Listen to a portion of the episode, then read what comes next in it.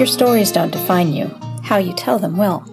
Hi, I'm Sarah Elkins, your host and chief storymaker of Elkins Consulting. Many of my clients reach out to me because they're in transition.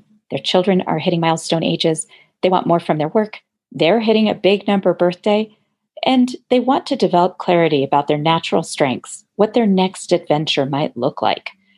In this series, you'll hear me ask my guests questions to dig deeply into the stories that shaped their lives, stories that uncover patterns and may unveil insights into dissatisfaction, and also where their strengths lie and where they found and continue to find joy.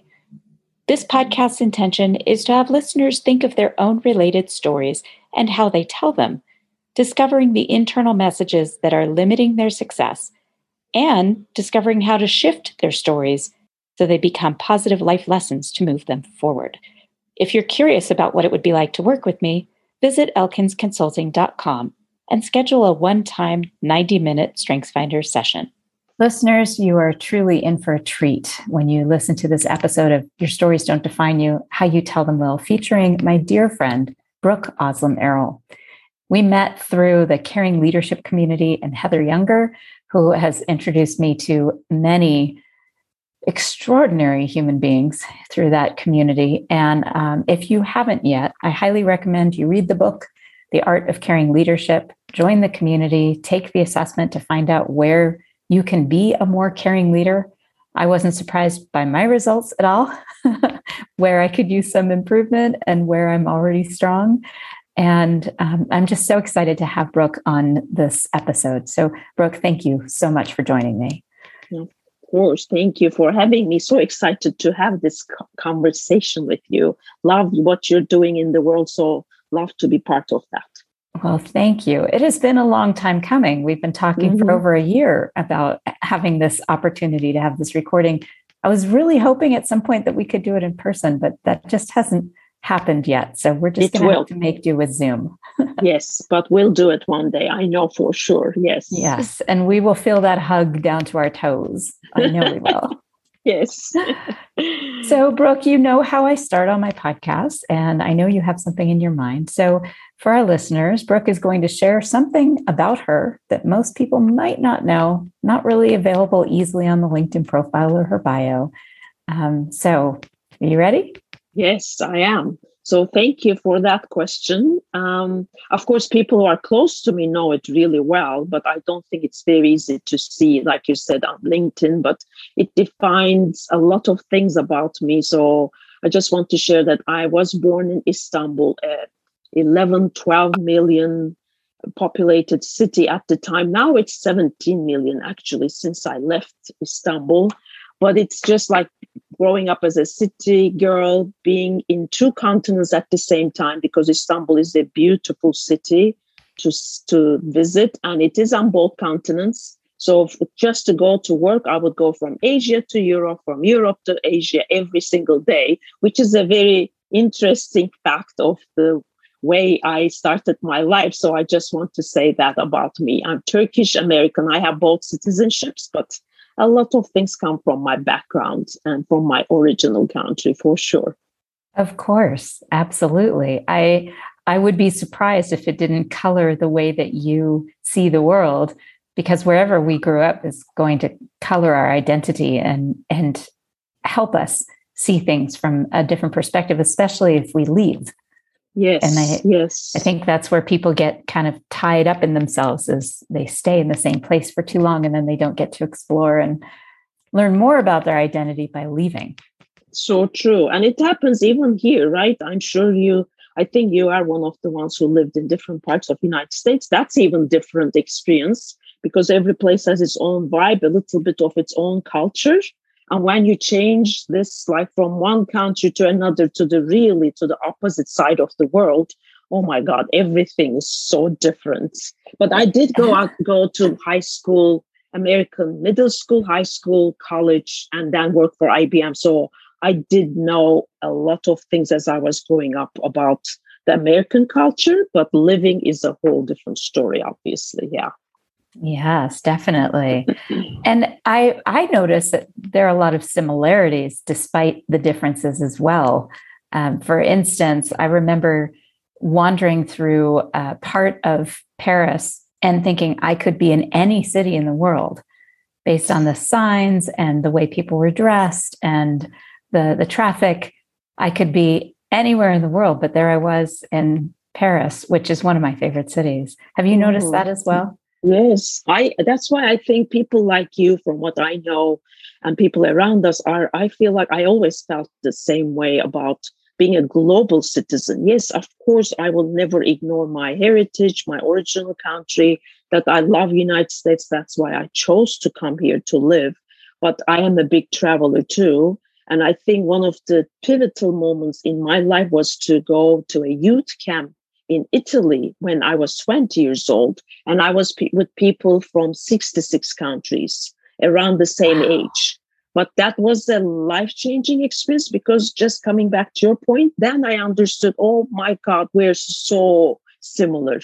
And I love that experience. And I'm sure it's not a coincidence that I ended up being in California because I wanted to live where there is people from all around the world. And now I have friends from, I don't know, even here, I have a lot of Turkish friends, obviously. I have American friends, but I have friends from New Zealand, from Ireland, from Sweden, and like New Zealand, everywhere, because that's the life that I wanted to live. So I love the similarities we have, but all the things that I think that makes us different is also so special too. I yes. think we have to celebrate both, especially in the world that we live in now. Oh my God, I wish everybody had my experience, it would be a different world. I'm I'm really believe that. Mm. It would have been a different world if everybody had to experience what I was able to experience at 20. That's mm. my blessing, really. Mm-hmm. I, I I truly believe that every human should have to do food service for a year, mm-hmm. either in a kitchen or front end of the restaurant, being a waiter or something like that. And every person should be required to do a study abroad experience, yes. either in high school or college. Yes. Just oh to open their eyes and be yes. exposed to things. Wow. Yeah. So because I'm uh, yeah. Uh-huh. I'm just so fascinated by this idea of you being 20 and traveling uh-huh. to Italy. First of all, what part of Italy were you in? I was in the like northwestern part of it in a very little town called Bagnone but it was close to the Pisa. I don't know how you oh, say it in Turkey. Yeah. So it's mm-hmm. that like, okay, slanted tower that makes yes. it so famous, Pisa. but we were in a little, little, little town. And the, when you grow up in Turkey, one thing that you don't get to feel so much in the United States is that we're surrounded by countries like Greece, Bulgaria, Russia, Iran, Iraq, Syria. We are always in kind of a political conversation and then you feel all the things that makes us so different. Then the first day i go to italy my first friends turn out to be of course two of them are greek. And then they would always say oh greeks never get along with turkish oh my god we are so much the same. Then you understand immediately that's all politics that separates people. But mm-hmm. people around the world are just the same. We all want the same thing. So just that alone was an eye opener before I even met all the other people from other countries. But yeah, I mean, it was really a life changing experience. That's why I I speak about that a lot, and it was because mm-hmm. of the Lions Club.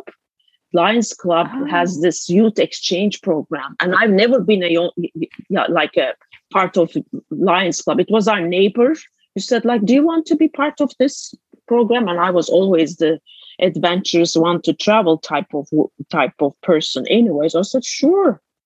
But i mean they do such a big service to the world just by that program alone among all the other things they do really. And how long was that one so it was like a month in the camp, but then you are able, you were able to stay with a family, Italian family. So I stayed for another two weeks, I think, with them because they want people to speak to each other. They had young kids like me who wanted mm-hmm. to talk with each other. But most Italians at the time didn't speak really well any kind of English. So I had to learn some Italian, they had to learn some English, but it was so much fun. And of course, you use the universal language, the sign language, and you right. understand each other. It, and, and you get immersed into the culture too. Oh my mm-hmm. God, from the food to the livelihood that they have there. It's so Mediterranean, like my own country too. So it was mm-hmm. an amazing experience, really. It's hard to tell in a few words, you know, or a few seconds or minutes. That's so, a whole new book of on its own. Yes. Yeah. So when you think about arriving in this small town, coming from mm-hmm. Istanbul, mm-hmm. multi millions of people in Istanbul. I mean, I mm-hmm. can imagine, but what do you remember most? What is the the image that pops into your head of seeing this little tiny Italian yes. village? It's just like it's it's so much is familiar because Mediterranean countries are the same. So it wasn't like, oh my God, this is so different. Like Turkish little towns look the same and feel the same. But just to be there with the people made the biggest difference because I love traveling and seeing different places. But it wasn't like, oh my God, I'm in shock. What a different place. But mostly it's the people. And I always remember the bar that we went every night because it was so close to where we stayed. And just the wonderful people that I'm still in touch with, at least four or five of them, still to this day. Wow. Yes, I know. wow. Yeah. So I, I know that based on this whole conversation, that this had a huge impact on your work. Um, and I know just a little bit about your um, about what you do and that transition that you took, leaving the corporate world and in a very successful role, doing really interesting things to fulfill your need to share what you knew about what the power of purpose and work. Mm-hmm. Mm-hmm. So, um, and I'll ask you to kind of describe what that is a little bit better than the way that I just sure. described it. But if you could maybe think about one inter- interaction from this camp in your 20s, I'm, I'm thinking immediately of that first introduction to the, the Greek young mm-hmm. adults. Mm-hmm. Um, that now, what you when you look back at that situation, that incident, that experience, you can see how it contributed to what you're doing now. Yeah, I think so. In like, there's so many layers to what I do, but of course, it's all comes down to having people do something that they're excited about, having they use their similarities, but also make sure that they use their talents and their gifts that they're bringing to this world. Because even if we have similarities in what we do, we always have a unique way of expressing that in the world, right? So mm-hmm. even those experiences with them, first of all, to understand that we are so much the same. And it was all about political stuff that separated us, made me feel and believe in the humanity. And then make sure that people are bringing their best selves forth and being their unique themselves is where probably I started because when I was working in the corporate space, I wasn't sure if I'm using my gifts and talents. I didn't have a good inventory of what I'm good at either, but it just something felt wrong or missing. Although on paper, I had one of the best jobs you can ever get in Istanbul, Turkey, because I had the best education, which I was privileged to have. But then it wasn't even a big brainer, and it was not so hard to find the best job because I came from the best college there but still everything on paper looked the same but i always remember that day and that's where i always in my talks and my speeches in my book i tell that moment where i have to sit down and think okay i do this work. It looks great. People admire me but there's that thing missing. And that's when the purpose question came for the first time for me saying like okay what you do is good. I'm like, okay, you work for this one of these big Fortune 50 companies. You make good money, but how does what you do contribute to others? That was my biggest question that came with the exact purpose word. And I didn't know what my purpose was, but I knew it wasn't selling technology. I knew for sure what I didn't want to do for the rest of my life, but I didn't know what I want to do with my life. Mm-hmm. But I still couldn't stay there and left and my inner journey to figure out like i was saying what are my gifts? What am i what is so naturally easy for me? Where do i get my excitement my passion my flow from led me to do my own inner work then when i got a good sense of it I felt like, okay, why don't we do this as we grow up? Why don't they teach this even in school so that we do select the best major for us, for example, or read the right books for us, or get even better in our strengths? I know you and I believe in the Strengths Finder assessment, and we know that if we work on our strengths, we get even better and better at that. If we work on our weaknesses, yes, we can and we should, but it doesn't get you so far because you don't have that in you. So then I started working on that. And then I wanted to help others do the same. Okay, okay. And then I didn't know at the time when I worked on these questions, it wasn't common to leave the corporate space so fast. So everybody was looking at, are you crazy? Are you out of your mind? You make so much good money and you're going to leave this company. But I knew it wasn't enough for me. For me, money never was the first thing. I always wanted to more be fulfilled, get up in the morning with excitement. And then I realized with my first business I started in 2003, Your Best Life, I wanted them, everybody who's interested to have the same inner journey. Find your gifts, your talents, your dreams, your values, and tie that to something that matters to you, which I call purpose. And I found that, oh my God, there's so many people in the corporate space like me. I didn't know at the time. Now we all know of course. But at the mm-hmm. time in 2003, when I started first, I said, oh my God, these people are so amazing and they're so miserable at work. It is, it is not right at all. So that's how it all started. Then came to the purposeful business because I realized people are feeling suffering mostly at work because the work environment doesn't let them be themselves, doesn't let them use their gifts, doesn't let them use their passion, that's mm. when I got to the organizational side of things. I know I answered your question the longest way possible, but it's it's kind of also tells you what I'm trying to do. Really tie it with the individuals and organizations because they when they meet, that's where miracles happen. When people find passion and purpose in the work they do, and when the companies find those people, amazing things happen every single mm-hmm. day. Yeah. Well, and what I'm hearing is that that experience at 20, understanding how similar we are in, in what we want from our lives and from the relationships in our lives to the the differences in how we approach those needs and desires.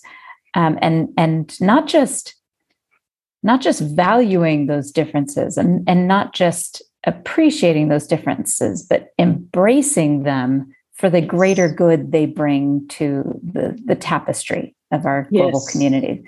Yes. And what I'm also hearing is that um, it, it seems like you recognize that as miserable as people were, it wasn't because necessarily they weren't doing meaningful work. It was because of the, the work environment.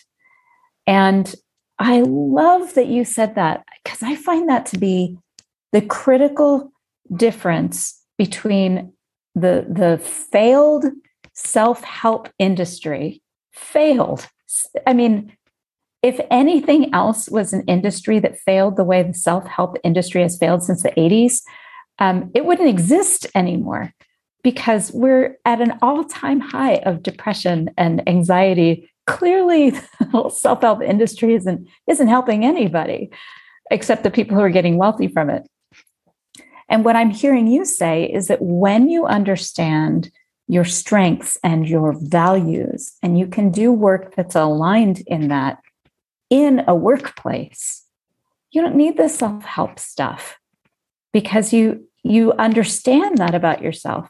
So how do you get organizations to embrace this to say we actually want a really healthy workforce. We want people to want to mm-hmm. be here. Like how do you how do you get them to embrace that? Two things about like what you said. I do believe some of the self-help things are useful still. It depends on who you found on your journey because i did get a lot of help for my own growth i think. So i don't want to say 100% of them is bad because i have really used some really good self book discovery sessions some books and some coaching, some mentoring. I think I was maybe lucky to find the right one. So it did help me a lot in my own journey. that was the only way I could have helped others, right? Um, I had the shared experience with these people who felt miserable at work. But coming to the point that you were making is what I feel like our purpose is. Now people make it so big in their minds that they're almost afraid. Or now that we like did so much purpose washing, it comes to a horrible place, unfortunately, which makes me sad mm-hmm. and angry at the same time but what it really means is like you find your gifts, your values, your dreams, the type of life you want to live. And if you want to contribute to one more living thing, it could be helping animals, right? It could be saving the planet. It could be doing like more plantation. It just could be even like something that's not a living thing, but like helping maybe uh, protect the architectures of the history. So, whatever means something to you, what matters to you, and one more thing, one more living thing is what makes up your purpose. It's something you use your gifts to for something that matters to you. But mm-hmm. workplaces usually did not look at people that way. They assume people don't want to work hard, and that's so wrong people want to contribute and work hard, but you don't let them be themselves, bring their professional sides to work only, not their emotions. That was the time I started working in the corporate mm-hmm. space for sure. Nothing that I brought up from home or emotions were welcomed at all. So we constrained people to come to work and then we assumed they were lazy then we made them do very meaning meaningless stuff too lots of bureaucratic work. Oh my God, so much administrative processes that we have embraced. And we embrace that is not useful to anyone, including the business itself. But the mindset, unfortunately, is still there. So that's the breaking point that we came to right now in the last 10 years, especially that we are trying to understand people. So, coming to your question, maybe the easiest answer is like let leaders and organizations understand what people really, really want. It's not the external stuff. Yes, the external office and the nice coffee shop that you have in the workplace, which now we work remote doesn't even mean uh, too much at all. But all those external stuff increases your job satisfaction. I would make a distinction between that and job fulfillment. Fulfillment comes from intrinsic things Mm-hmm. And now it's not a like a big thing to discover. There's so many books and research about it, like Daniel Pink's book, for example. People find their motivation from purpose, autonomy, and uh, mastery. Three things, all intrinsic things, not external stuff. Does a good salary help? Of course. Does good benefits help? Of course. But it's not the main thing, especially now with the new generations. You mm-hmm. have to understand them because 75% of them will be the new generation 2025, three more years. How can you not under, try to understand what they want and what humans want in general? It's not only what mm-hmm. they want. Our generation somehow grew up with like some security and safety ideas about work and work to be only a means to an end to get a paycheck. But people like me, Generation X, started questioning them. The new generations, of course, question it.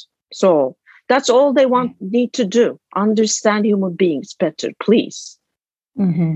Well, and then once you understand them, actually make changes. I mean, yes. it's one yes. thing that's one thing yes. Heather Younger talks about a lot is it's great to get the feel for what's going on in your office and but your action. workplace but you yes. have to take action. You can't just send out the survey and expect people to course. pour their hearts out to you and then not do yes, anything with that information. Course. That's even worse. I always say that it because is. I do surveys. So don't do it if you're not going to do it. Take any action that's even worse, right? Exactly. Yeah. Yep. I just had that conversation with a client that wanted an employee survey to go out for the strategic planning mm-hmm. sessions we were doing together. Mm-hmm. And I said, I'm happy to do it. You have to promise me that you're going to acknowledge yes. that you received this information and that you're going to, over the course of time, either implement or explain why you're not implementing some of these recommendations. Exactly. And yes. Yeah. So um, I, I love this for so many reasons, but one of the big ones is that um, I know you and I are similar in that we we never fit into that mold of um, that desire for stability and, and, staying in one place and doing a job and making the money and having that kind of a, a, a career the way that other people anticipate it. And that we, you and I, have always kind of bucked the trend in terms of wanting more from our work and mm-hmm. wanting meaning in our work. And um, it's funny that now my the way that I've worked, the way I've had, had my career, is really similar to what people are describing from Gen Z and millennials, which I'm mm-hmm. I'm way beyond that age range. Mm-hmm. Mm-hmm. Um, and I know I'm not the only one in my age range that went through this. I, one of my dear friends calls it a gypsy career because I mm-hmm. moved around so much because I was always looking for the next thing that was going to bring meaning in my work. And it's interesting that we associate this mentality with a generation as opposed to humanity.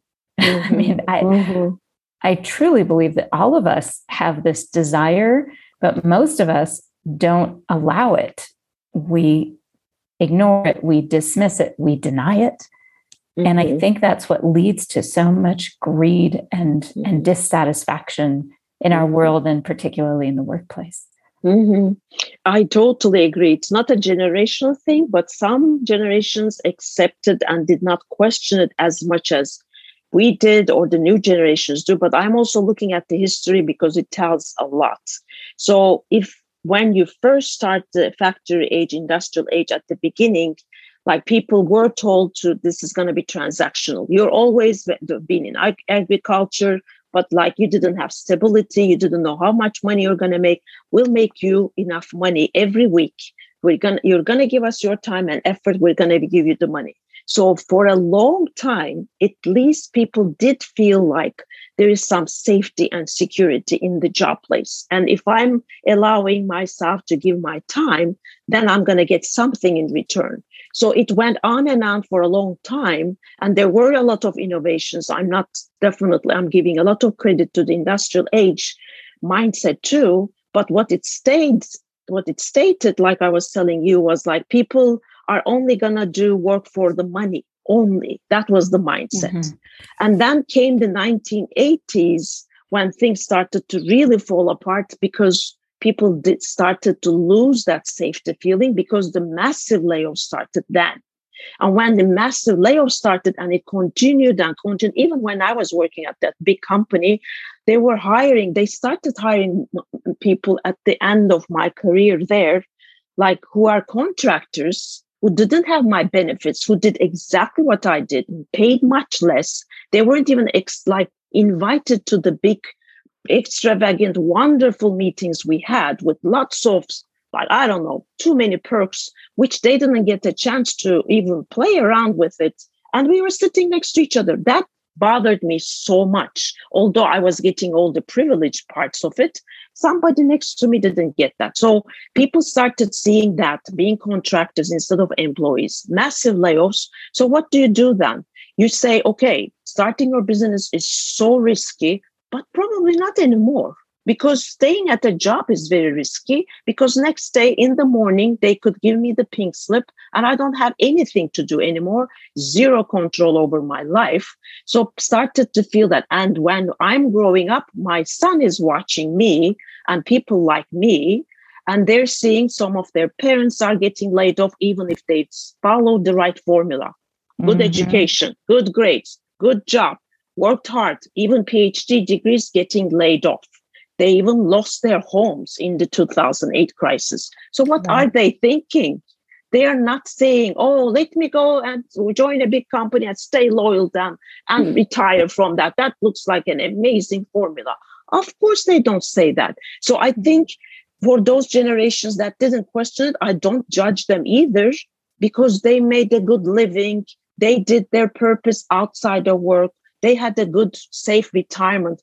None of the people have that anymore, almost none, very small percentage. Then, of mm-hmm. course, everything started to change. But I really looking at the history of work, really after 1980s and 90s, mm-hmm. everything mm-hmm. started to break. The whole system tried to break.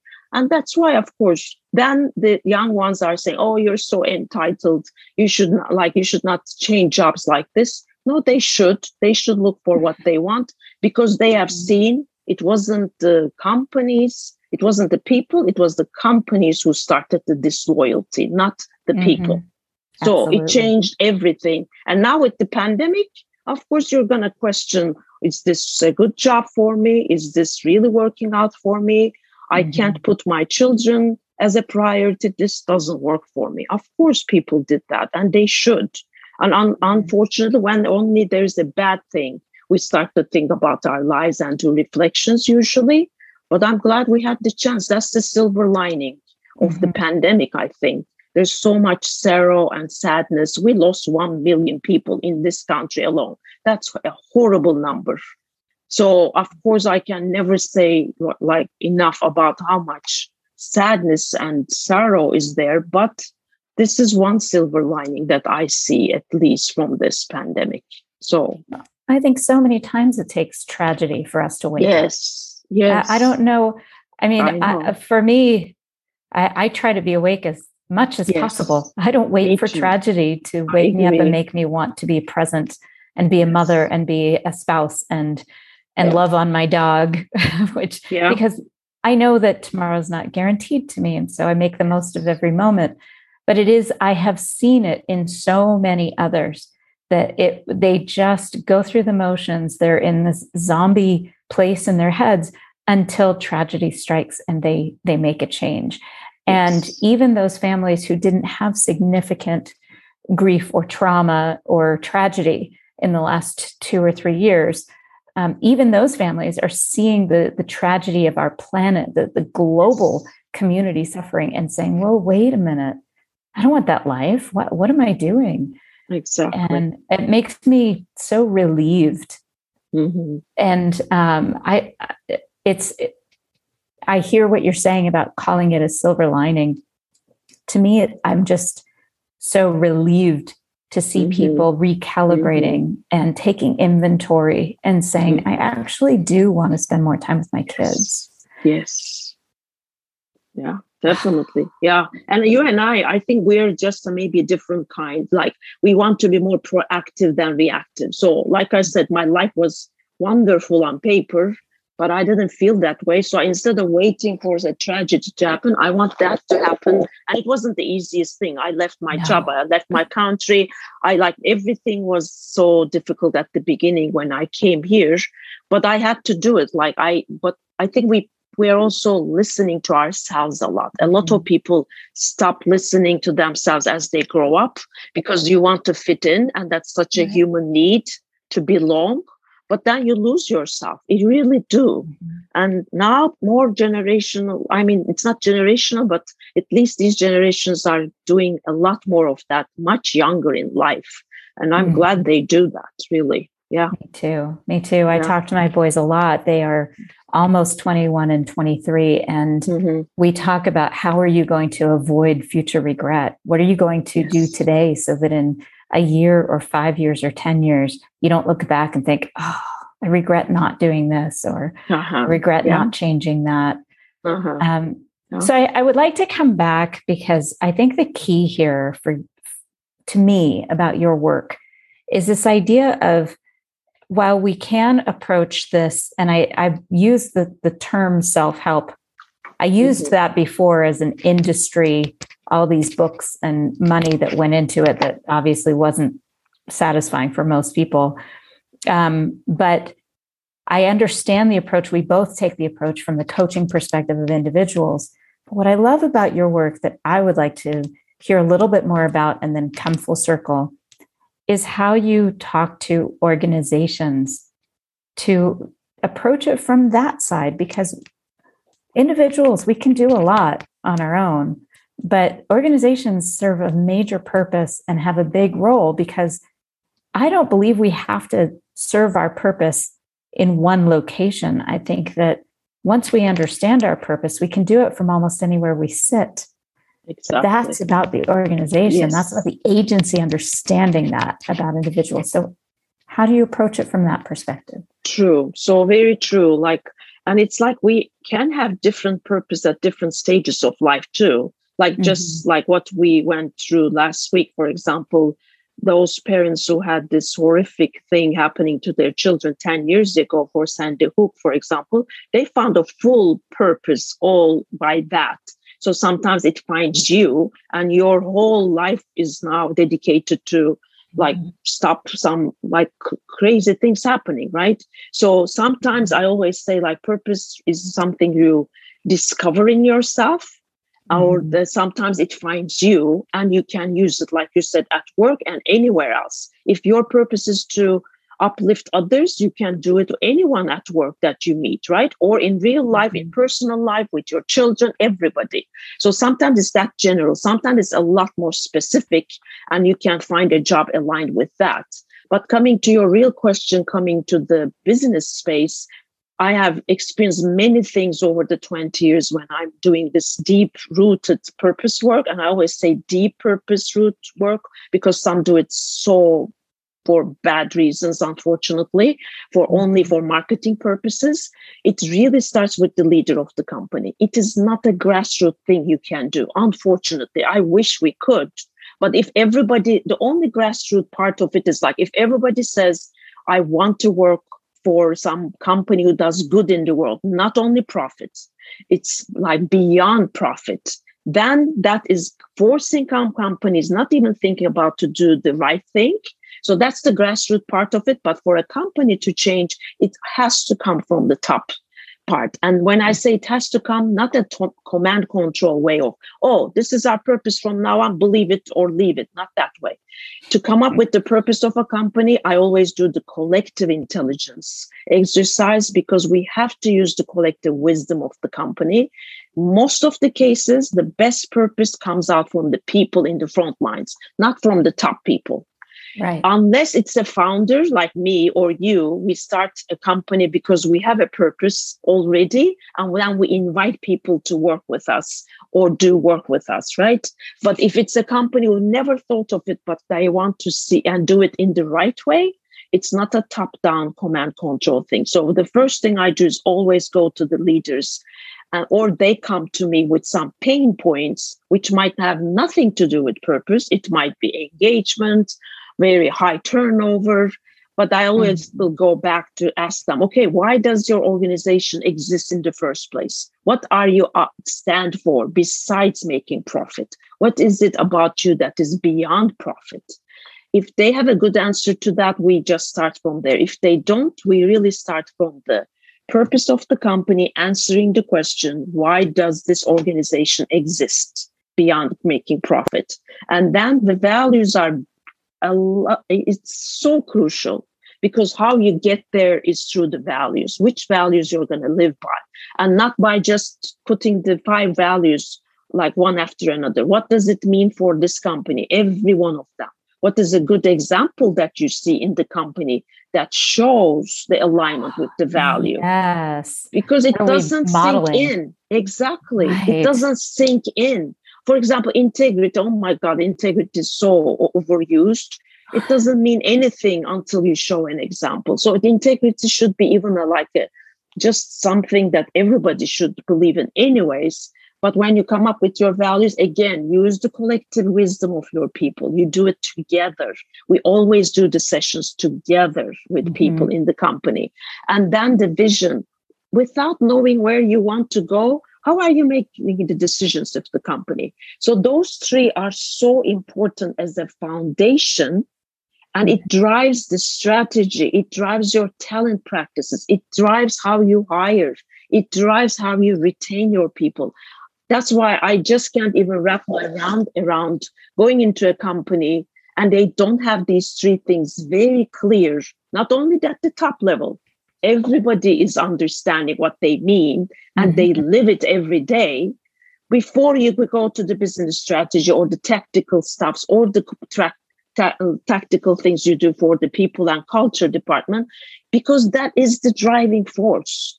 Like just one little example for example southwest has affordable traveling for people to get connected to things that matters to them the most. I know it's not exactly what i say but something similar and when all the airlines started charging for luggage, they said no. All the shareholders pushed them so hard you have to charge for luggage because every other airline does. You're leaving 300 million uh, money on the table every year.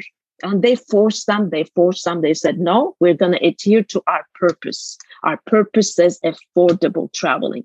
And they left the 300 million, but I know they made so much more money because fans like me are always going to travel with Southwest because they did the right thing. At the mm-hmm. end of the day, when you stick and align your decisions with your purpose, your values, your vision, you make more money at the end.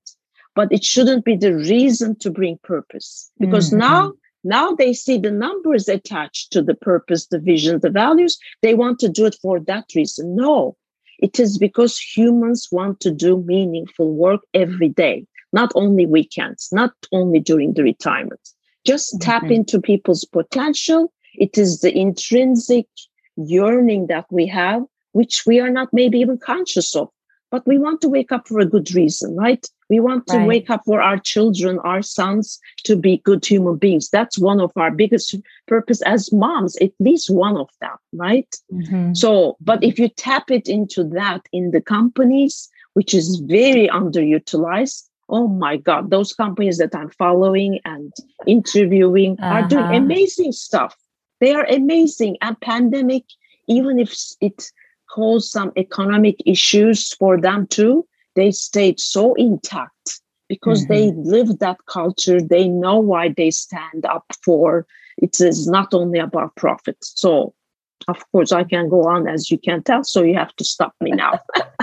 well, I love it because it's it's a very specific guide, and mm-hmm. I think I think people make it far too complicated. It's not that complicated. As we said at the very beginning yes. of the conversation, we have so much in common. Yes. Our desire for meaningful yes. work is all over the world. Yes. And yes, we would like we we must have income. We must get food on our tables. Yes. We want meaningful work. So yes. I, I don't know why we make it so complicated. And I know businesses, I, know. I mean the, the largest companies could rally behind this idea if only leadership understood it yes. At such a simple yes. simple level. Yes. Such yes. simple level. yes. And it's their belief system. So one of the first things that i do is like really ask them about their beliefs. If first of all do they believe workplace can be better more human? Do they mm-hmm. think people are really willing to work if they're they're given the right circumstances? Mm-hmm. i mean all that belief system they have really determines what is possible for the company. It's really, mm-hmm. it's almost like the company's progress is very much aligned with the consciousness level and the belief system of the leaders, really. Mm-hmm. We can't yeah. go past that, unfortunately. So but, if you believe so, people are generally lazy and they just yeah. do the minimum effort to get a job done, then you're never going to change any culture in that place. Exactly. I think about this great book by Marilyn Delbour Delphis, who who wrote uh, "Everybody Wants to Love Their Job." Yes, and it's kind of the Bible yes. for this yes. thought. So and true. Such yes. a good book. And I remember reading the very first chapter and thinking, "Oh my gosh, there's mm-hmm. such simplicity in this. yes, I know. I know. Complicated. Yes, but that mindset from the really from the Friedman days, from that mm-hmm. mindset we started industrial age, still unfortunately right. lives, and it's so hard, obviously, for some people to change that. Mm-hmm. It's a paradigm reset, really. And it you really know what's is. interesting now that you say that too. One of the things that I've been working on as I work with coaching clients in the Strengths Finder area, particularly with teams, is mm-hmm. these managers, people who become supervisors, and mm-hmm. they know what bad supervision looks like. Yes. They've experienced it. Everyone has had a bad boss, a, a microaggression, micromanaging. Uh, you, this is how you do it kind of boss. Everyone's had one. And sometimes they become that same boss. Yes. I would say 80% of the time, no, maybe more, they become the boss that they hated because it's yes. all they knew. It's yes. all they know. And yes. until we can stop that cycle and say, I know you didn't like it when your boss did that to you.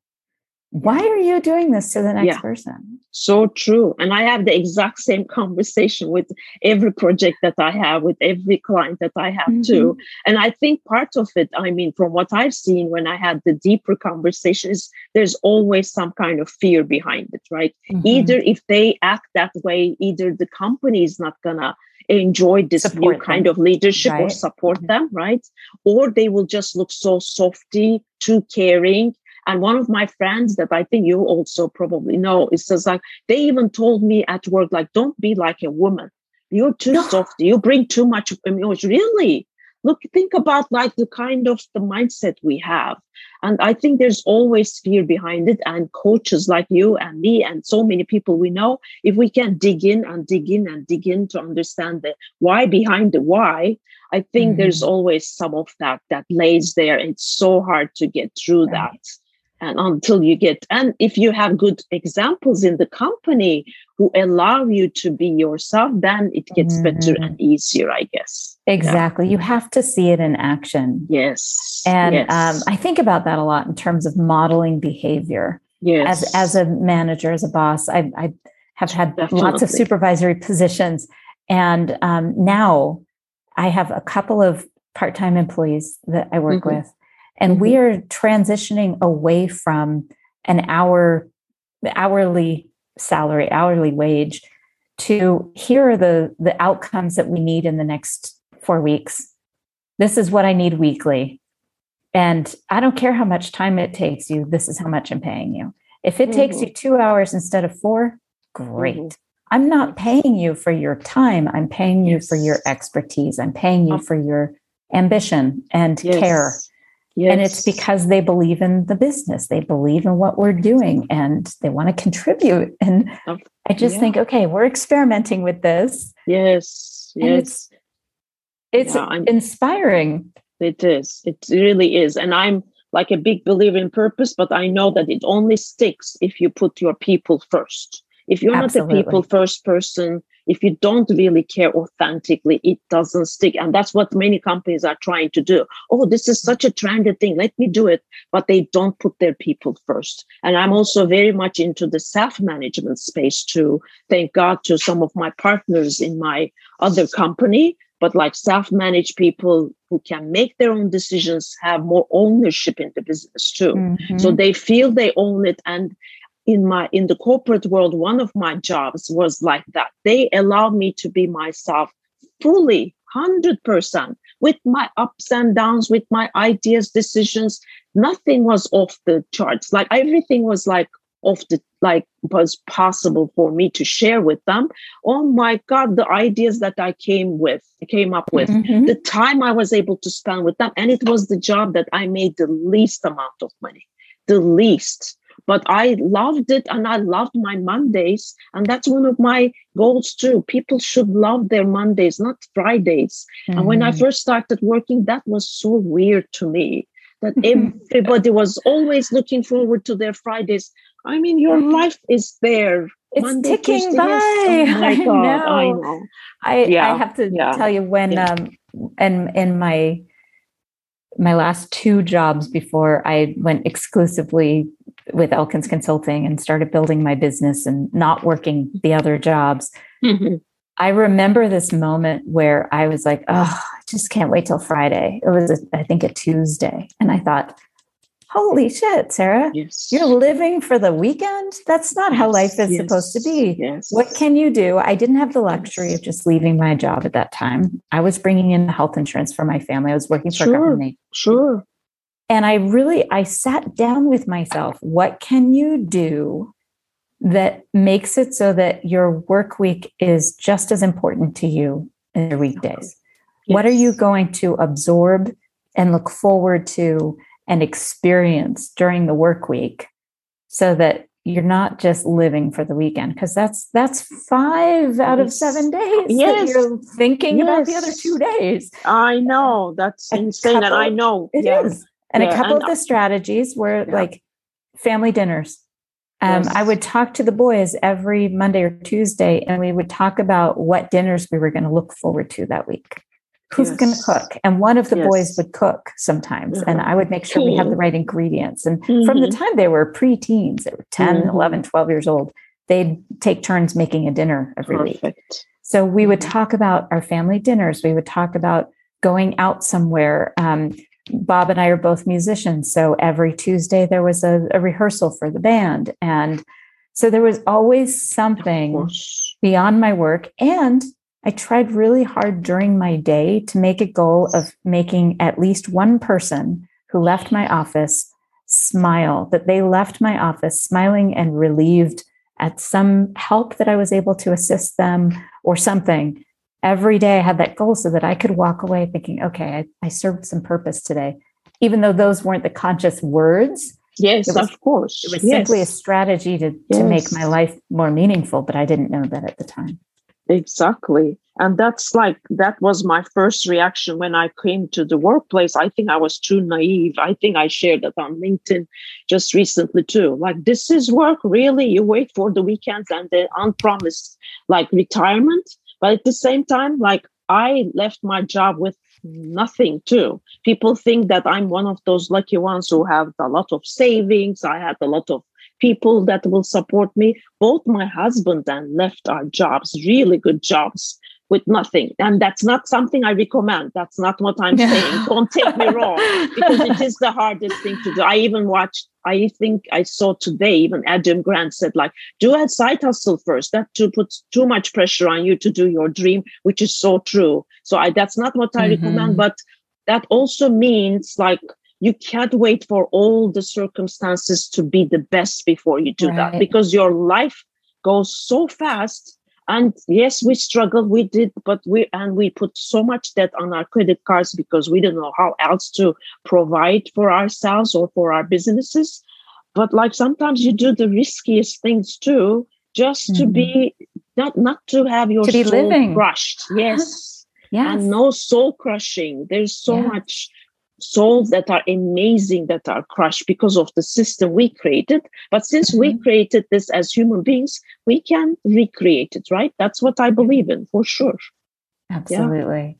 Yeah. yeah. Brooke, this has been so lovely. I love how we came back full circle to talk mm-hmm. about how we recognize those differences among us and yes. the similarities, what makes us yes. love and appreciate each other Yes. This has been such a treat. So yes. for our listeners, mm-hmm. Um, mm-hmm. I will have the, the information she's going to share in a moment on the blog post associated with the podcast. Brooke, can you tell our audience um, who is your ideal person or team to work with and how do they reach you? Sure. Thank you. Thanks so much for asking that. And all this time we spent together, I can't speak for another 24 hours probably. but yeah, my ideal, ideal client is the founders who really want to start a business that's that does good in the world, not only make profit, but they don't know the maybe the whole setup, the structure, the framework, the loose framework. I don't believe in big structures. Framework that they can start with the good foundation so if they need the help, I love to help them out, but also small to medium businesses who are hearing this purpose thing, but not sure if it is for them. That's why I have an entry program now without making a huge investment of time. They spend one hour with me. I tell them what the, the benefits are to start the purpose, vision, and values for your company. And then they make their decisions. This is great for us or not without getting into a six months in engagement with me. And I think the easiest places to find me is LinkedIn for sure. And then maybe purposeful business is my business. So you can also contact me there too. But thank you for allowing me to share that with your audience too, Sarah. So it's been great. Thank you. Oh, absolutely. And the name of your book? It's like I have one book that I wrote on my own, which is Create a Life You Love. And I always say you love with a big because it says as opposed to somebody else's version. yes, yes, exactly. And then I have a co-author, I have four or five co-authored books, but one was just which is important for businesses is from hierarchy to high performance. And I have amazing co-authors there. And my chapters about starting purposeful businesses and changing businesses to be more purposeful. We have to make sure that businesses do good in the world. We have too many world problems, really. Mm-hmm. It can't be only about profit anymore. I'm a big believer on that. Yeah. Agreed. Agreed. Well, thank you so much. I am looking forward to our listeners having the opportunity to hear what you believe about purpose and maybe to start thinking about those questions for themselves.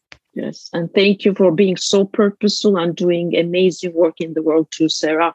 And the storytelling is such a big part of it. We have to be able to tell our stories in a good way, and it does make a huge impact. So thanks for bringing so many voices in your podcast too. Thank you. Are you ready to start your story portfolio so you have the right story ready to share when the opportunity presents itself? When you're ready to get started, my book, Your Stories Don't Define You, How You Tell Them Will, is available in all the regular places, and the audiobook version is available on Google Play and on my website, elkinsconsulting.com. As a special bonus for listeners, the audiobook includes two songs recorded by my band, Spare Change, in my living room in Montana. Also on my website is a free podcast interview checklist. It's available to download to make sure you make the most out of your next podcast interview. If you enjoyed this podcast, please feel free to rate the podcast and leave a review and let me know that you've done it so I can thank you properly. Thank you.